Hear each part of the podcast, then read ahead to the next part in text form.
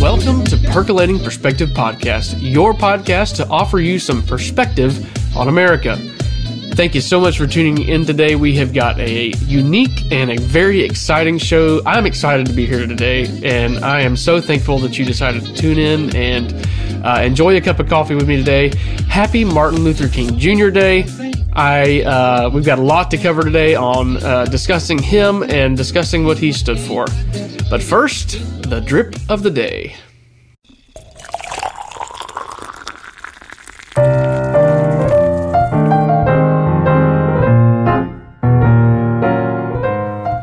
Today's drip is hyper local to me, uh, 30A in Santa Rosa Beach, Florida. I'm about 20 miles from there. Uh, a company called Sunrise Coffee Company. And the particular brew that I am sipping on today is called Rise and Grind. Now, I'll be honest with you. What sold me on this was not the the smell of the coffee, which is very good. It's kind of floral, kind of light. Uh, it's not flavored, but just the way it's roasted, it's kind of got a floral hint to it, I guess. But what sold me on the bag is it's got a beautiful picture of a Toyota FJ Cruiser on the back. And uh, not one of the new ones that look like a Hot Wheels car, but one of the old ones. Like I'm looking at it right here. Like this is a it looks like an Instagram picture that's been like it's got a heavy filter on it, but it's like a I'd say early '70s FJ Cruiser. Um, that right there will sell me a bag of coffee, and it did.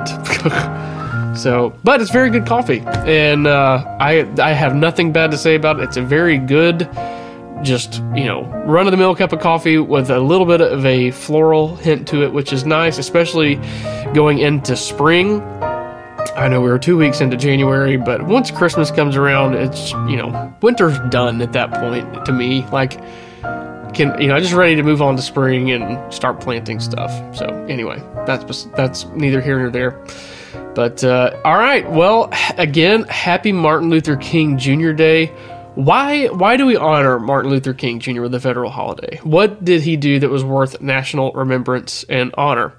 Well, that's what we're going to talk about today. And let me get a quick sip of coffee here.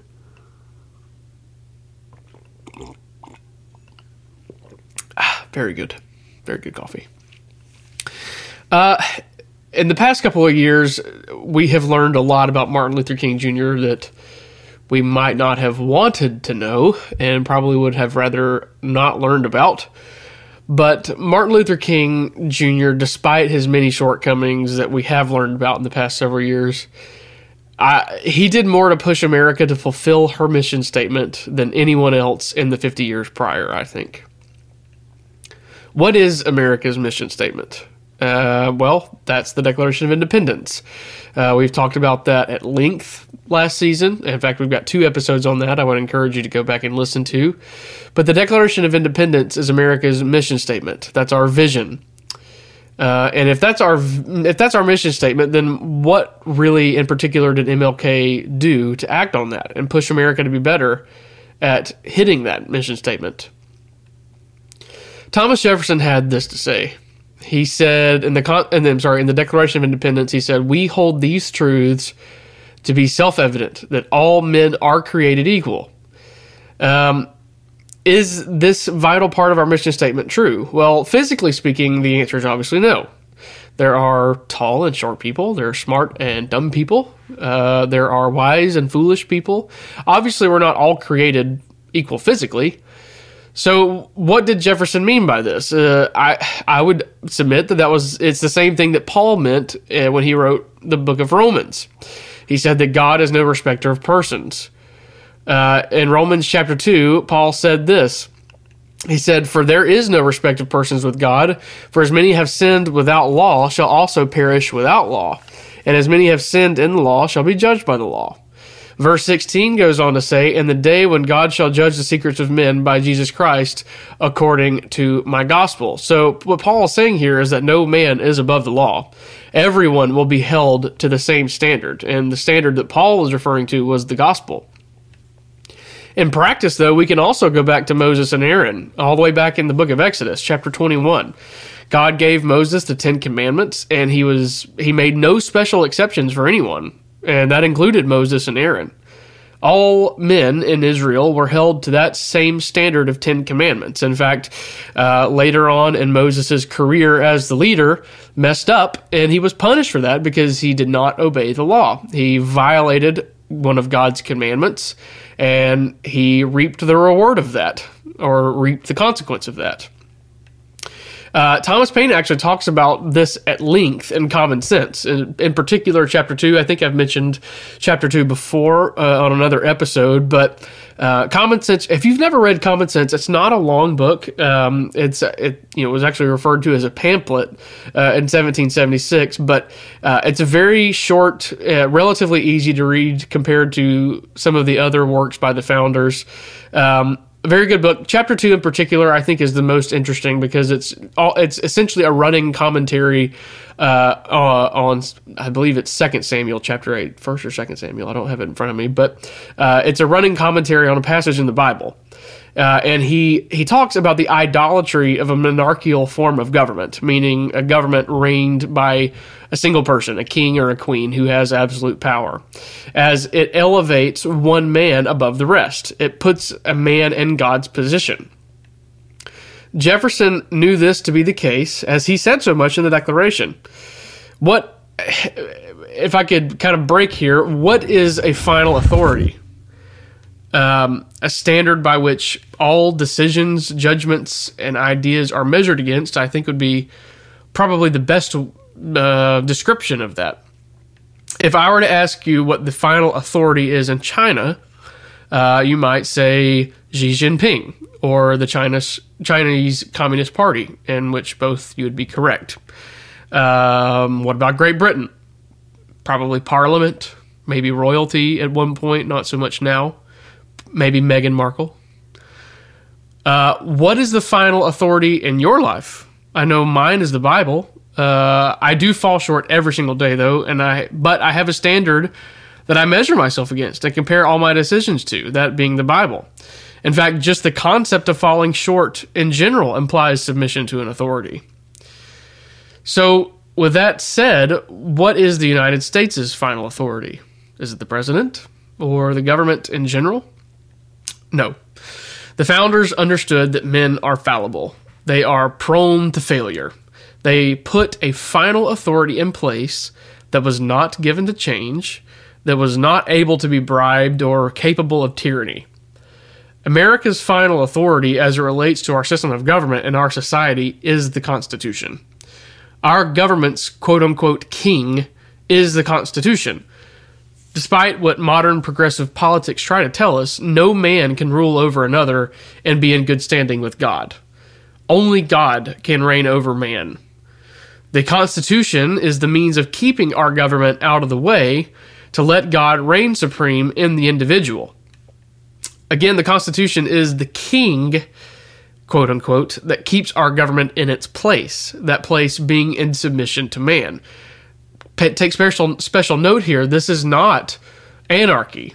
There is absolutely a role for government, a biblical role for government, and the founders recognize this. But there's also standards and parameters that government must fall in, and it has its own jurisdiction uh, that uh, is not to be expanded upon. So, Gordo, what does all this have to do with Martin Luther King? And yes, I just called myself Gordo. That was that was a podcast mm, uh, blooper. It was kind of weird, so I'm going to just own that, and we're going to move on. So Gordon, with the N, what does all this have to do with MLK? Well, MLK fought hard to show America that segregation and different treatment of blacks before the law was a direct violation of our mission statement and the Bible. It was a hindrance to us achieving our vision, that vision being a country in which all men are viewed as equal before the law. Well, how did MLK do this? Well, simply put, boiled down, uh, the answer is by preaching a higher authority. He did not preach violence. In fact, he was criticized by many, including those like Malcolm X uh, and even uh, Hoover uh, of the FBI uh, at the time did not like his peaceful uh, protest and stance. He did not preach an attitude of bitterness or replacement.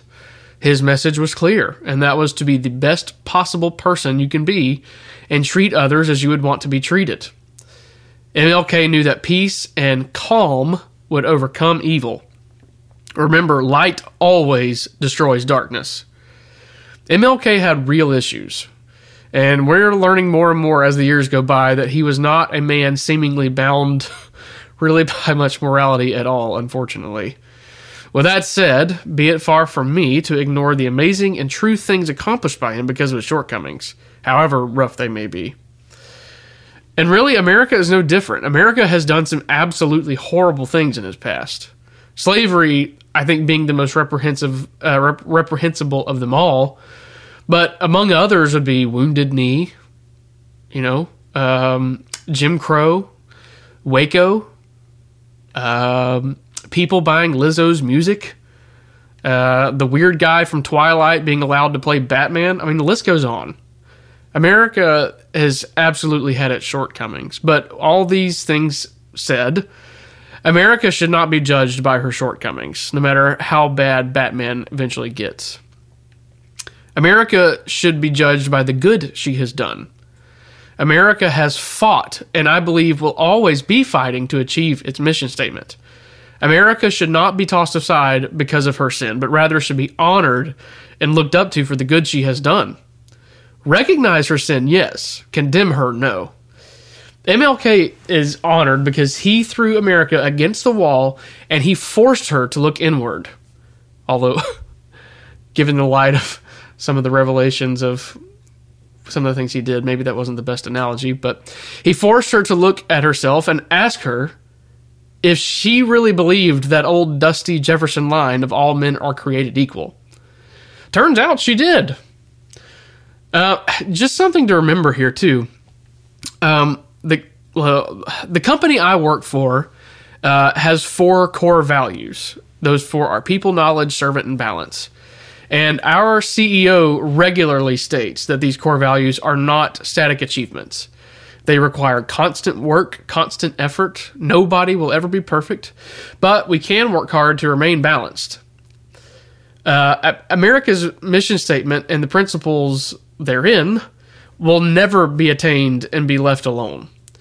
Because America is built of millions of individual flawed human beings, uh, it will always require work to maintain our vision and our mission statement. And really, that's the reason this podcast exists. We are here to maintain and work on our mission statement and head toward our vision. Sometimes that requires blood, you know, more blood, sweat, and tears than other times. Uh, in 1787, um, a letter in a letter to William Smith, uh, not the Fresh Prince, but the William Smith from the late late 1700s. Uh, Thomas Jefferson wrote a letter to him saying in that letter that, quote, the tree of liberty must be refreshed from time to time with the blood of patriots and tyrants. It's, it's natural manure. And we saw this happen in the 1860s when, uh, you know, the most harsh test of our mission statement, the Civil War, came about. Um, one last story here. Uh, we're going to keep it a little shorter today since it's a holiday. Um, but one last story, and I will I'll let you go. In 1987, uh, a young white lady in Milwaukee gave birth to a son whom she named Colin. Colin's father was a black man who left Heidi and Colin behind before Colin was even born.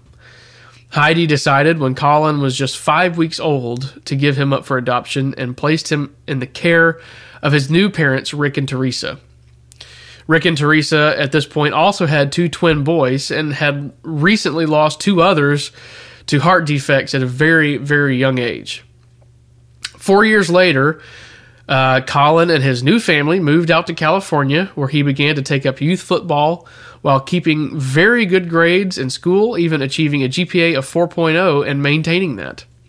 Colin would be selected for all state in three sports while in high school, those three being baseball, football, and basketball, and was even selected as MVP of the Central California Conference for his football abilities. Colin would go on to accept a full football scholarship with the University of Nevada in 2006. After a somewhat nonchalant start, Colin really began to take off in his sophomore year with over 2,800 passing yards, 39 touchdowns, and became the fifth player in NCAA history to pass for 2,000 yards in a single season, all while maintaining a 4.0 GPA through his college career. In 2009, Colin was drafted to the Chicago Cubs to play baseball. However, he decided that football was his passion and he never signed with the Cubs. Colin became an extraordinarily successful man in the United States of America because America and her, and her institutions work hard to live up to its vision and mission statement. America has a final authority, and while she oftentimes forgets her maker, she does work hard to ensure that all men are recognized as being created equal. Despite a rocky early childhood as a biracial boy given to white parents, Colin was successful because he worked hard and was privileged to enjoy a level playing field, so to speak, and not to have to worry about his skin color being a factor in his success. Colin was judged not by the color of his skin, but by the content of his character and his drive to use the talents and skills that God gave him. Colin has a lot to be thankful for. Uh, but I would say Almighty God, Thomas Jefferson, Martin Luther King Jr., and Rick and Teresa Kaepernick are at the top of the list. America, I love you. Until next week, may God bless these United States.